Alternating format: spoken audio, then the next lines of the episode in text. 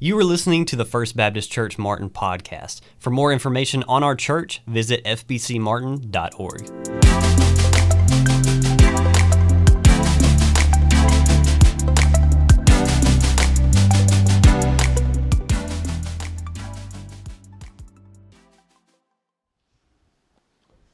Well, good morning, church.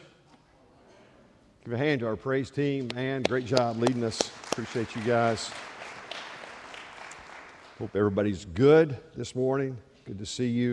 If you have your Bible, let me invite you to turn with me to the Gospel of Luke and find chapter 11 this morning. The Gospel of Luke, chapter 11. Uh, if you've been away from First Baptist for a while, or this is your first time, we're in a series of messages starting this new year. Uh, and we're looking at how each of us, no matter where you are in your relationship to God, how each one of us can take a big step forward this year in our relationship with the Lord, how we can grow in that relationship with the Lord, and how we can become more and more like Christ, which is God's ultimate design, ultimate will for our life. And so, in order for that to happen, uh, there are spiritual disciplines that we have to put in practice. We know that God is working in us. The moment that God saved us, He began a work inside of us, changing us and transforming us into the likeness of Christ. But we're responsible for working out what God is working in. In other words, we, we are to uh, be in partnership and in cooperation with the Holy Spirit who is working inside of us, doing the necessary things that God has called us all to do to grow in our relationship with Him. And so last week we talked about reading and studying God's Word, how we need to do that. Every believer needs to be in the Word of God. We need to read God's Word, study God's Word, not just on Sunday mornings, but all throughout the week, we need to be in the Word of God because God has spoken through His Word. God has revealed Himself to us through His Word. And so the purpose of reading God's Word is not merely for information, but for transformation. That is, as we, as we encounter God in Scripture, the Holy Spirit takes that and uses that to change us and make us more and more like Christ. If you weren't here last week, didn't hear the message, I encourage you to go back and listen to it, not because I preached it, but just because I think there's some really practical things in that message that will help you in your relationship to God's Word. This morning, we are going to talk about the discipline of prayer. And I would imagine that in a room this size, if there is, a, if there is an area of the Christian life where most of us in this room struggle, we find it really, really hard to be consistent. An area of our life where we feel really weak and inadequate in our relationship to God, it would probably be in the area of prayer. I'll be honest with you. I feel inadequate even tackling the subject, subject of prayer this morning because God is still working in my life to grow me in this spiritual discipline. I pray but sometimes I feel as if I don't pray as I should, or my prayer life could be better. And I would imagine that there are a lot of us, if we're honest, if we take our relationship to God seriously, who would say the very same thing. And there are a lot of reasons why we find ourselves struggling in our prayer life. For some of us, it's an issue of scheduling and busyness. I mean, we, from the time we get up in the morning until we go to bed at night, uh, our, our schedule just seems to be jammed. For those of you who have young kids raising families, you know exactly what I'm talking about. You're up early with the kids, you got to get them ready and, and, uh, and, and fed and dressed and off to school or off to daycare. And then you got a full day at work, and then you come and you pick them up, or they come home and you got to get everybody fed and ready for bed. And by the time the day is over, I mean, you're just exhausted and you look back and you feel as if you had no time at all to be alone with the Lord and to pray.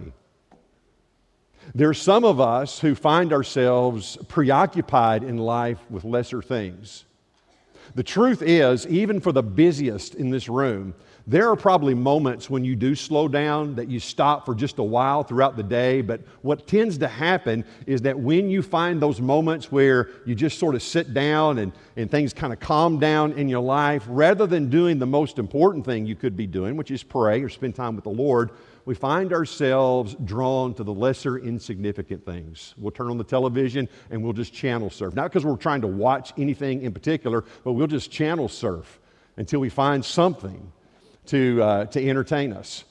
Or we'll pick up the computer and we'll begin to surf the internet, or we'll pick up our phones, which we all do these days. I mean, it's always with us. And so when we have any kind of downtime, it's just natural for us now just to take out the phone and just begin to scroll social media and just waste uh, hours sometimes looking at nothing. We're all guilty of that. Most of us, anyhow, are guilty of that. The preoccupation with lesser things. And then for some of us, it's just an issue of pride. The reason why we don't pray is because we really don't see the need for it. I mean, our understanding of prayer is that you pray when you've got some crisis going on in your life, or there's some big need in your life, or you need God to come through. And for a lot of people in this room, you just don't have that right now. I mean, you got money in the bank, you got a good job, you live in a nice neighborhood, uh, your health is, you know, okay. I mean, there's just no major crisis going on in your life that drives you to your knees and causes you to really seek the Lord in prayer. And so you just don't do it. Because you, why pray if you have got things under control all on your own? And with all those things collectively together, it's easy to understand why Paul Miller, in his book, A Praying Life, said that the American culture is probably the hardest place in the world to learn how to pray. And I just want to tell you this morning that if you have ever felt in your life that you have no time to pray, or that spending time in prayer is not that important, or that you don't need to pray, regardless of all the good that you may have going on in your life, if you feel like you don't need to pray, I want you to know that you could not be more wrong. There's nothing that you will do in a day that is more needful, helpful, important, or more valuable than to spend time with God in His Word, like we talked about last week, and spending time with God in prayer. Hopefully, our time together this morning is going to help us all to see that maybe a little clearer, a little better. But before we get into the message this morning, before we talk about anything else, let me just identify one other reason why we oftentimes struggle to pray. And that's because many of us just aren't sure how to pray. It's a mystery that we have not quite figured out. That's why we feel so inadequate. That's why we feel so weak, is because we're just not sure how this thing works. I mean, we've grown up, uh, some of us around church, and so we know that prayer is something that we're supposed to do. We've seen other people pray. Maybe some of us have even envied the prayer life of people that we have observed in the past, but we ourselves just feel like we don't get it for some reason. And if that's you, I want you to know that you're not alone. In fact, even the disciples of Jesus, felt like they needed some help in their prayer life. Luke talks about that here in chapter 11 of his gospel. He records a time when the disciples, after observing Jesus praying, like Jesus had just finished praying, which is something that Jesus did all the time. I mean, you go back and you study the life of Jesus, and I understand that in the Gospels, we just kind of have glimpses into the life of Jesus. We don't have the whole picture, the whole story, but we've got enough here to know that Jesus prayed every day.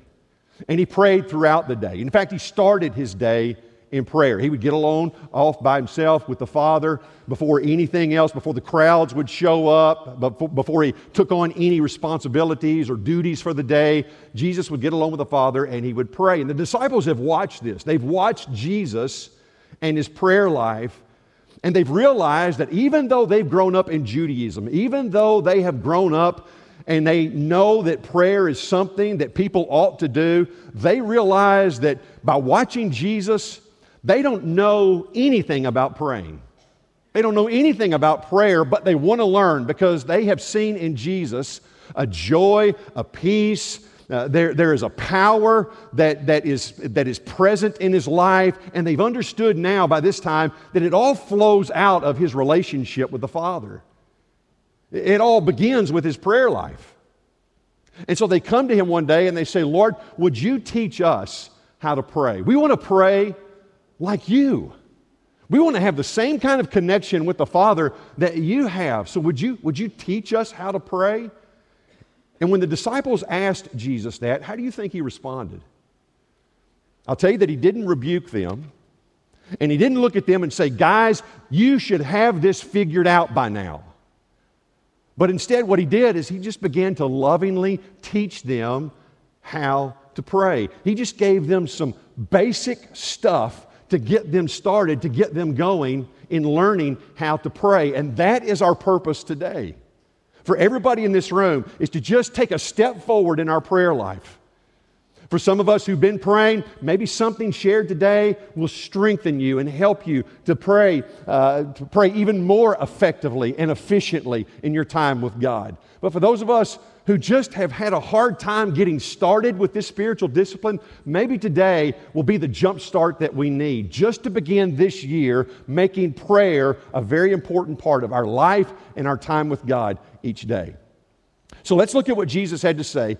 Luke chapter 11, beginning with verse 1. He says, Now it came to pass as he was praying in a certain place that when he ceased, one of his disciples said to him, Lord, teach us how to pray as John also taught his disciples. And so then Jesus said to them, When you pray, say, Our Father in heaven, hallowed be your name, your kingdom come, your will be done on earth as it is in heaven. Give us this day our daily bread. Forgive us our sins, as we also forgive everyone who is indebted to us, who has sinned against us. And do not lead us into temptation, but deliver us from the evil one. And so, what we have here is what we've come to know as the model prayer. And we're going to talk about that in just a moment. But before we get there, let me just kind of back up and just give us kind of a basic understanding of prayer, some things that I think will help us all in our prayer life. And the first thing I want you to notice here is, is what Jesus uh, says to us about the privilege of prayer. You know, prayer is a privilege. In fact, it's one of the, the, the greatest privileges afforded to us. And this really comes out here because when you look back at verse 2, Jesus said to his disciples, When you pray, when you pray, he didn't say if you should pray or if you ever find time to pray or should you ever get around to praying. Jesus said, And when you pray, and then he begins to teach them how to pray. It's not the first time that the disciples had heard this from Jesus. This is not the only place where Jesus had taught them about prayer. In fact, if you go back to Matthew's gospel in chapters 5, 6, and 7, Jesus is giving the Sermon on the Mount there, which is basically Jesus laying out what the kingdom looks like and, and what life in the kingdom is supposed to look like. And so, if you want to know what it looks like to be a follower of Christ, well, then the Sermon on the Mount is a good place to start because he talks about a lot of different things. And he's basically saying, if you're going to come and follow me, this is what you should expect, and this is what it looks like, and this is what kingdom life looks like. And so, in that Sermon on the Mount, in chapter 6 of Matthew's Gospel, Matthew records Jesus giving us a pretty extensive teaching there on the subject of prayer. Looks a lot like Luke chapter 11, though I believe it's different. And obviously, it's different in what Luke records versus what Matthew records. But Jesus began to teach them about prayer, and he said some things to them about how not to pray because they had learned some bad habits looking at the wrong people. And so he taught, he, he taught them about how not to pray, and then he taught them how they should pray.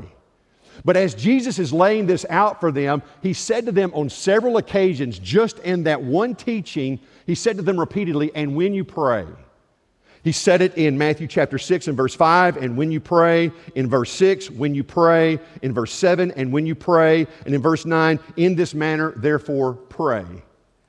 And it's very clear there that there's an expectation that those who are true disciples of Christ and members of the kingdom of God will not only pray, but that prayer will be a regular, vital, important, meaningful part of our life and our relationship to God.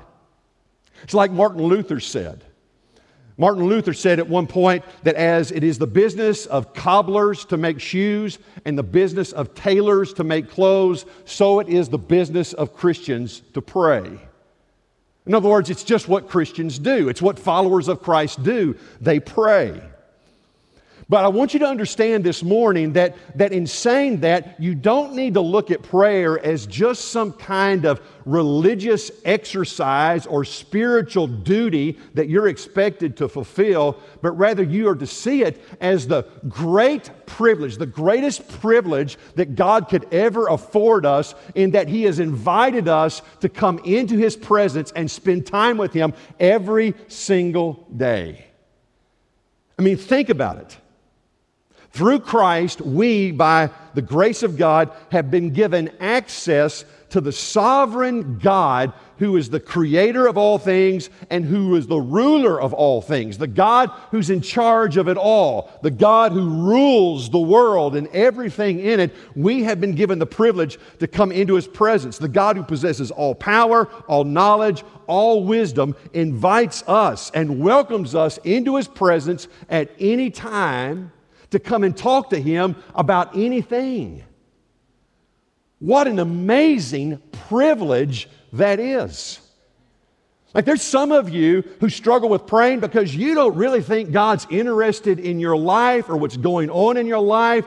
You think that the things that you have on your heart or your mind that you really want to talk to somebody about, God doesn't want to hear that stuff because God's got too much going on in the world. And I'm telling you that that is just not true. That the God who rules over everything always has time for you. In fact, I ran across a picture this week that I hope will illustrate that maybe a, little clearer for you.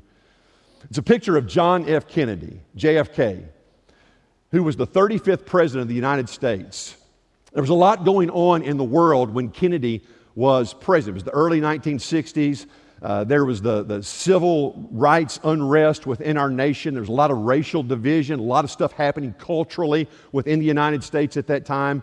And then also, on top of that, uh, you had the Cuban Missile Crisis that was taking place, and so there was this arms race and this tension between the United States and the Soviet Union, and everybody thought that we were on the brink of another world war. And Kennedy is president at this time, and there's a lot of other things on top of those two things that are going on. So this man has got a lot on his plate.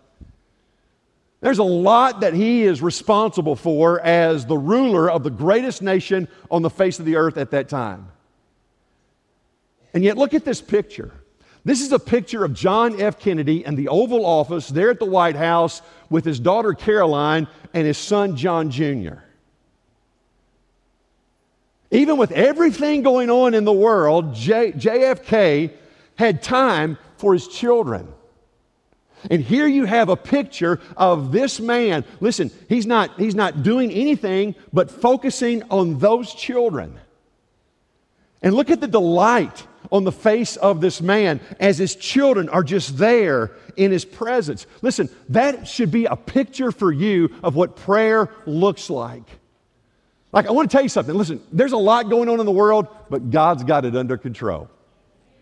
He's not panicking, He's not stressed out. He's got the whole world in His hands. He knows exactly how this is all going to turn out. And so, God is good. Amen? God's not stressed at all. We're the ones that are stressed. But, but when we come into the presence of God, listen, all that stress can dissipate and fade away because we're in the presence of the one who's in charge of it all. And not only are we there, but we are his children in whom he delights. Listen, he wants us to come to him. He wants us to bring all of our burdens, all of our worries, all of our cares, all of our concerns. He wants us to bring those things to him. But what he wants most of all is for us just to enjoy his presence. And to know that that is what prayer is, that that's what prayer is all about, is us getting into the presence of God and getting to, getting to delight in the one for whom we were made. It's the greatest privilege of all.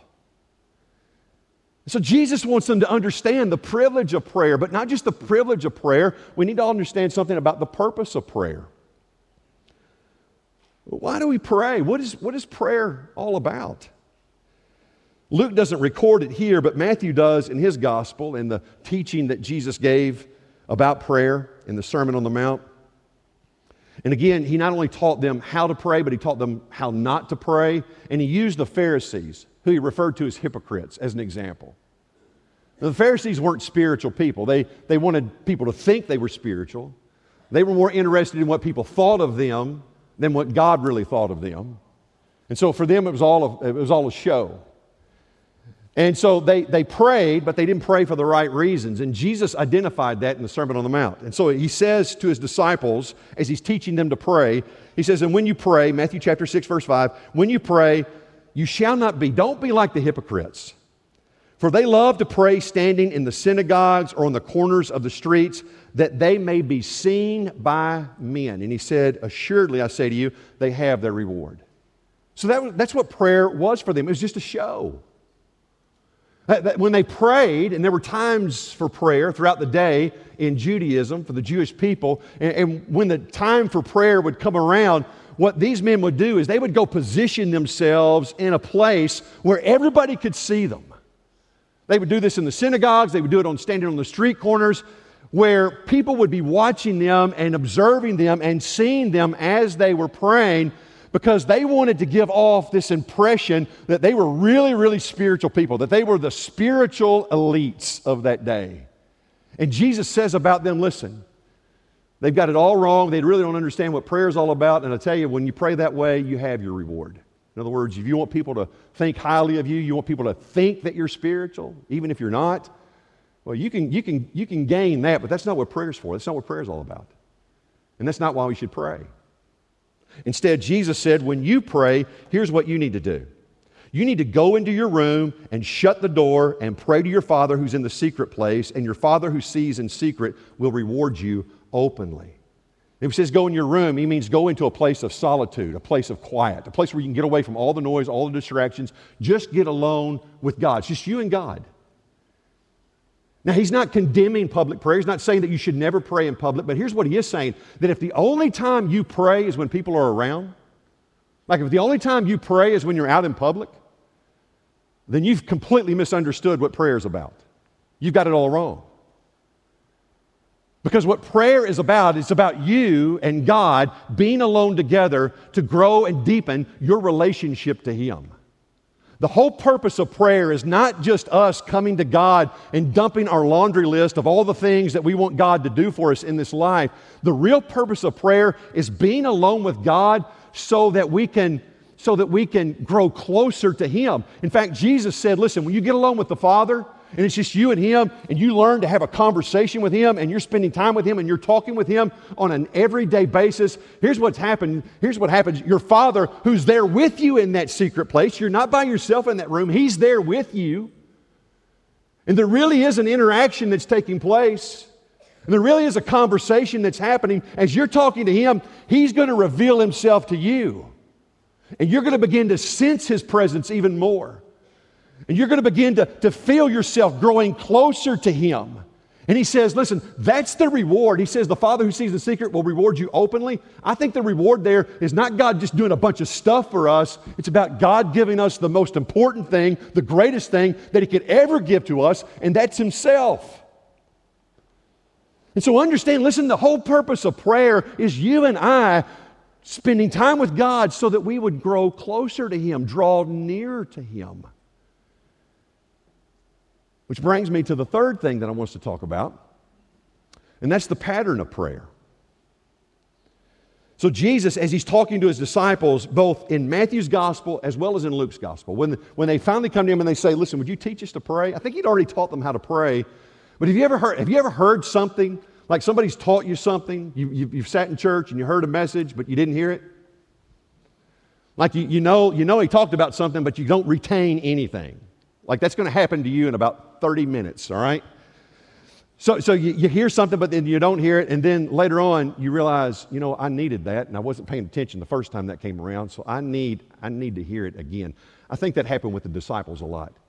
Because Jesus was throwing a lot at them, and so he taught them about prayer. They'd heard about prayer, but now, as they're watching him and observing him in his own prayer life, they realize that they really haven't gotten it. They really don't understand it. And so they come back to him again and say, okay, okay, would you teach us how to pray? And so he does the same thing for them here that he did in Matthew's gospel in the Sermon on the Mount, is he gives them what we now know as the model prayer. Our Father who art in heaven, hallowed be thy name. You've heard that before, right? Most of us. And so what he's doing here is not saying, okay, when you pray, these are the exact words you should pray every time you pray. Like you want to pray, then just, just pray this. Repeat after me. That's, that's not what this is about. Now, I know some people who think that that's the case. Because when they pray, they'll pray verbatim the Lord's Prayer exactly as it's written in Scripture. Because that's how Jesus taught us to pray. And if that's your thought, then you've got it all wrong. That's not what he's doing here. He's not saying you got to pray these exact words. What he's doing is he's giving us a template. Because what the disciples were concerned about, what we are often concerned about, is what should I pray for? Okay, if I'm going to talk to God, what should I talk to God about? What does a conversation with God look like? And Jesus says, I'm going to show you, I'm going to tell you. You want to know what to talk with the Father about? I'm going to show you, I'm going to tell you. And he lays it out for them here. And so let's just look at this together. Let's walk through it really quick, and then I'm going to come back and say a couple of other things, and we'll be finished this morning. First of all, he talks to them about how to approach God. He says, When you pray, pray this way Our Father who is in heaven. Now, again, Martin Luther, quoting the great reformer, once said that uh, in that, in that opening line of our prayer, when Jesus said that we are to address God as Father, the purpose there is to remind all of us of our position and our standing before God in Christ. It's not just something that we say, but something that we should reflect on. Who am I talking to here? I'm not talking to a God who's impersonal, a God who's far away and distant from me. I'm talking to a God that I know, a God with whom I am in an intimate relationship. Yes, it is true that I was once alienated from Him, far from Him because of my sin. But in his great love for me, which I cannot comprehend or understand, God sent his son, Jesus, into the world to die for my sins. And he was buried and he rose again on the third day so that through him I could be reconciled to God, forgiven of all of my sin, clothed in the righteousness of Christ. And instead of being an enemy of God being far from God, I have been brought near even into God's own family. That in Christ, I have been adopted into the family of God. And when God looks at me, listen, this will blow your mind if you never heard this. When God looks at me, when He looks at those of us who have put our faith in Jesus Christ, God looks at us in the same way as He looks upon His only begotten Son, Jesus. Because we're clothed in the righteousness of Christ. That's awesome, folks. Like it should almost be impossible for us to come to God and pray and call out to Him as Father without reflecting on and thinking about all that He has done for us in Christ and just who we are now because of Christ. Not because of anything that we've done, but because of what God has done for us in Christ. Our Father who is in heaven, hallowed be your name. The word hallowed means holy, sacred, set apart. It's a reminder that God's name is holy, it should be treated as holy. And when we pray, God, holy is your name, hallowed be your name, we're, we're praying that, that, that God's name would be glorified through all of the earth, but especially and specifically in the lives of those who bear his name and wear his name. Because listen, listen, we are the children of God. God has written his name upon us. We belong to him. And as children of God, we should, we should desire to honor and glorify the name of our God in everything that we do, in our thoughts, in our speech, in our actions, in every aspect of my life. My desire should be to bring glory to his wonderful name, that the world would see the beauty and the majesty and the glory of the name of God as it is displayed upon my life. And so it's a prayer that God would be glorified. God would be glorified throughout all the earth, but especially in my own life. Hallowed be your name. Your kingdom come, your will be done, on earth as it is in heaven. This is to surrender ourselves to God's will and to God's agenda. Our prayer should not be focused on getting our will done in heaven, but seeing God's will done on earth and in our own life. Our prayer should be about God's kingdom, not our kingdom, about God's will and not our own will. And here's a question for us all How do we know God's will? How do we discern God's will? From the Word of God. That's why the Bible should be a very important part of our prayer life. I mean, if you want something that will really help you in your prayer life, then learn to pray back to God what He's revealed to you in Scripture. Because every time we open up the Bible we begin to read the Bible, we're going to see the glory and the majesty of God. We're going to see the beauty of God as He reveals Himself in Scripture. We're also going to come face to face with the will of God for our life and what God's doing in the world. And as God begins to show us things and reveal things to us, we should begin to pray those things back to God. One of the things that will help you immensely in your prayer life is just to begin to pray Scripture. God shows you something in His Word that impacts your life, that reveals His will for your life, then begin to pray it. God, let your will be done in me. Let this be true in my life. Let me be like this. Let me be a person who brings you glory. Let me be a person uh, uh upon whom the majesty and the glory of God does rest because I am in obedience to your will. And so we pray for God's will to be done in all of the earth, that the character of Christ would be developed in our life, that we would be faithful witnesses for Christ in the world, that God would take our life and use it for His glory in whatever way that He chooses, and that we would be a part. When we talk about the kingdom of God coming upon this earth, listen, the kingdom of God is coming. It is coming. And it will come in all of its fullness when Jesus Christ returns. And so to pray for his kingdom to come is really a prayer that, the, that, that we and that the world would be prepared and get ready for the, the return of our glorious King, which could happen at any moment. God use me and help me not only be prepared myself, but to prepare the world in which I live for the, for the coming of Christ into the world. Then he says, Give us this day our daily bread, which is a, a request for God to supply the most basic needs in our life. I mean, bread, it's I mean, one of the most basic things. We need, we need food. And so the, the people uh, to whom Jesus was talking here, this would be more impactful to them perhaps than it is to us in our culture of affluence and plenty. But what Jesus is telling us is that whatever the need is in your life, whatever the basic need in your life, you can talk to God about that. Whether it's a material need, or a physical need, or a spiritual need, or a relational need, an emotional need. There's, there's, there's nothing off limit. What, what, whatever the need is in your life, bring it to the Lord. Talk with Him about it. Ask God to supply what is needed in your life so that His will may be accomplished in you. 1 Peter chapter 5 and verse 7 says we're to cast all of our cares upon him because he cares for us. Isn't that wonderful? All of your cares. There's nothing that you can't talk to God about. There's nothing that you shouldn't lay at his feet. And so it's a reminder that we don't have to bear the burdens of life alone. We don't have to live our lives anxious and worrying, which many of us do. Is there anybody that worries in here? Some of you worried about whether or not to raise your hand right now. You worry about everything, right? There's people who worry about everything in life. And the Bible says that we don't have to do that. Why? Because we have a Father that cares for us, one who, who will provide for us, and who invites us to cast all of our cares and worries upon Him because He cares for us. He says, Forgive us our sins as we forgive everyone who sins against us. And so it's the acknowledgement that we don't get it right all the time, and we fall short, and we miss the mark, and we mess it up. But when we do, we come back to God and we ask for forgiveness. Now, all of our sin and truth has been forgiven in Christ. He paid for it all, and we're covered in the righteousness of Christ. And so my sin has already been judged, I've already been forgiven. My relationship with God is secure, but this is about intimacy and fellowship with God every day. And so I don't want sin to remain in my life.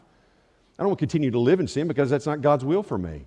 God's will for me is that I become more and more like Christ. And so, as God shows me those places in my life where I'm weak, those places where I've, i fall short, those places where I've sinned against Him, I continually confess my sin to the Lord, to acknowledge those places in my life where I need to grow, those, those things in my life that still need to be removed so that God continues His work in me.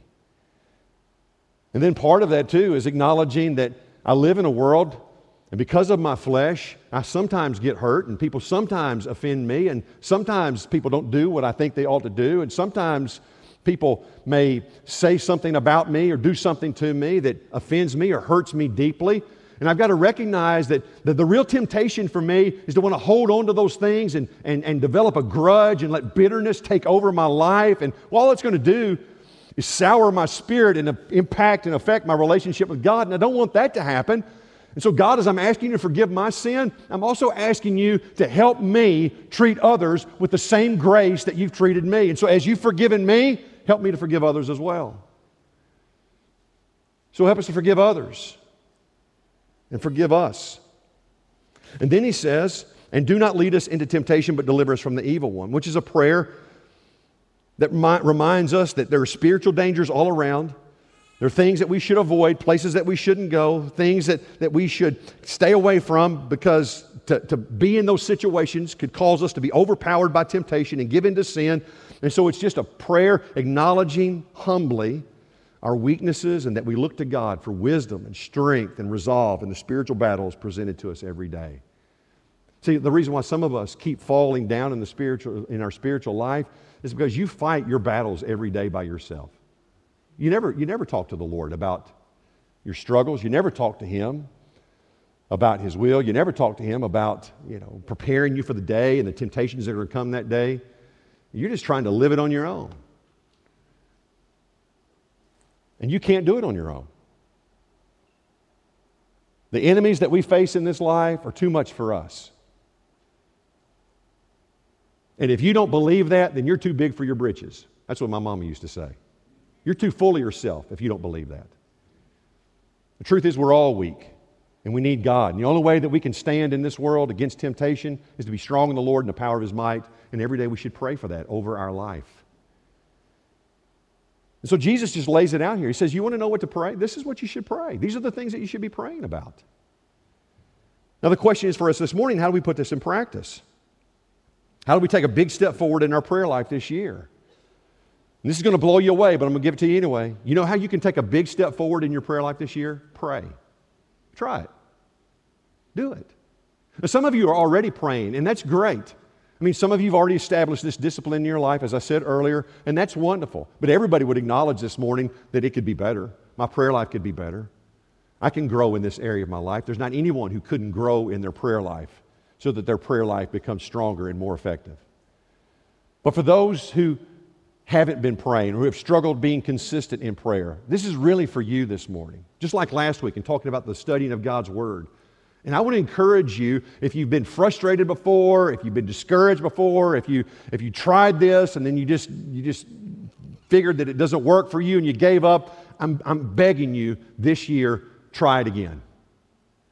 But approach it with a completely different attitude than what you've had in the past. Do not see this as some legalistic burden that has been placed on you, that this is some duty that you're expected to fulfill but understand that what God has afforded to you is the greatest privilege that one could ever have, that you get to talk to God every single day.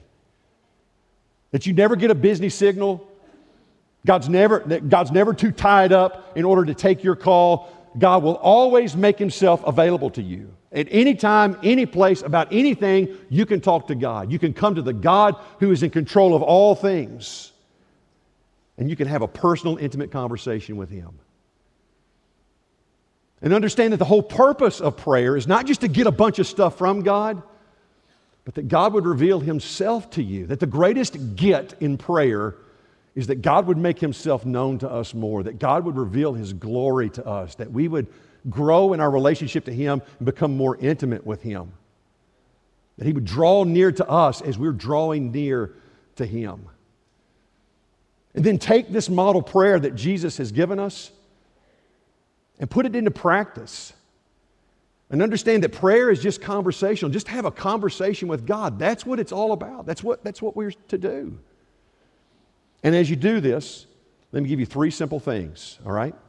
First of all, just keep this simple, all right? Just keep it simple. Don't overcomplicate things. And some of us, one of our struggles when we pray is have you ever started praying and then you get stuck in the middle of your prayer wondering if I'm doing this right? Am I doing this right? Did I, did I say that right? Listen, don't think so much about prayer, but think about the one that you're praying to. This is just about having a conversation with God. Do that. Just keep it simple. Listen, if you've never, if you've never been able to establish the discipline of prayer in your life, and you think that this preacher's up here saying, hey, listen, you've been wasting your time, and so this year I want you to give, I want you to give one hour a day to God in prayer, or two hours a day to God in prayer. The truth is, you can never pray enough, but I'm telling you, that's not where I'm asking you to start. I'm asking you, what about five minutes? What about five minutes of your day? To just stop, read God's Word, and then stop. And, and as, as, as, as you begin your day, just spend a few minutes with the Lord in prayer. I'll tell you, five minutes is better than no minutes. Can I get a witness? But here's what I believe I believe that five will grow into 10, 10 will grow into 15. Before you know it, you'll be spending 30 minutes with the Lord in prayer, and 30 minutes may grow into an hour, and who knows how much time you may end up spending with the Lord in prayer as God begins to grow you in this area of your spiritual life. And you begin to see the value of spending time with God in prayer every single day. And if you're wondering, you know, what, what, what should I do? How should I pr- approach this? Listen, there are simple acrostics that are out there to help guide people in their praying. One is to use the, the, uh, the, the word pray. And when you pray, you just you, you begin by praising God, praising God and giving Him thanksgiving, praising God for who He is, praising God for what He's done, thanking God for what He's done in your life. Or repent, confessing your sin, repenting of the sin that is in your life, acknowledging your weaknesses before God. A would be the ask, asking God, give me this day my daily bread. Lord, what, what's the need in my life? What are the needs in your life? There's some things that are just ongoing needs. Make a list of that stuff. The stuff that burdens you, the, person, the stuff that you're struggling with, the, st- the stuff that, that you want to talk to God about every day, just make a list of that. And then and just, and just, and, and then just ask Him. And then sometimes things are just going to come to you as you're praying.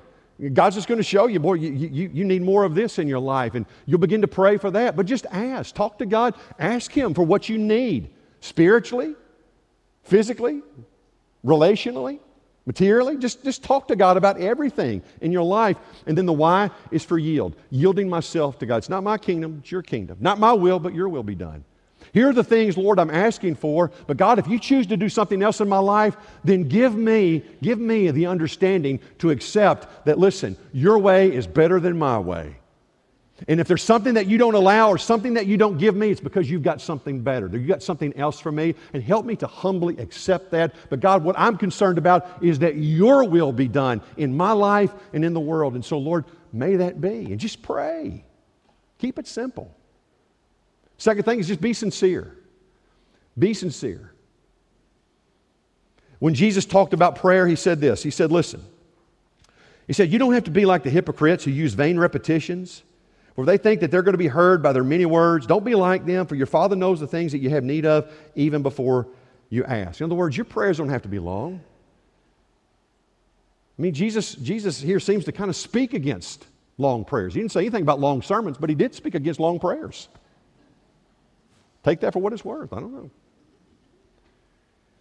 But he said, You don't have to use a lot of words.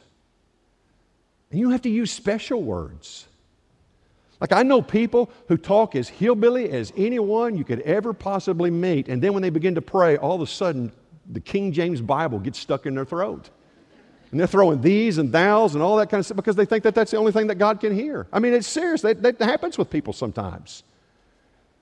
And sometimes we think that the longer we pray, the more impressed God's going to be with us.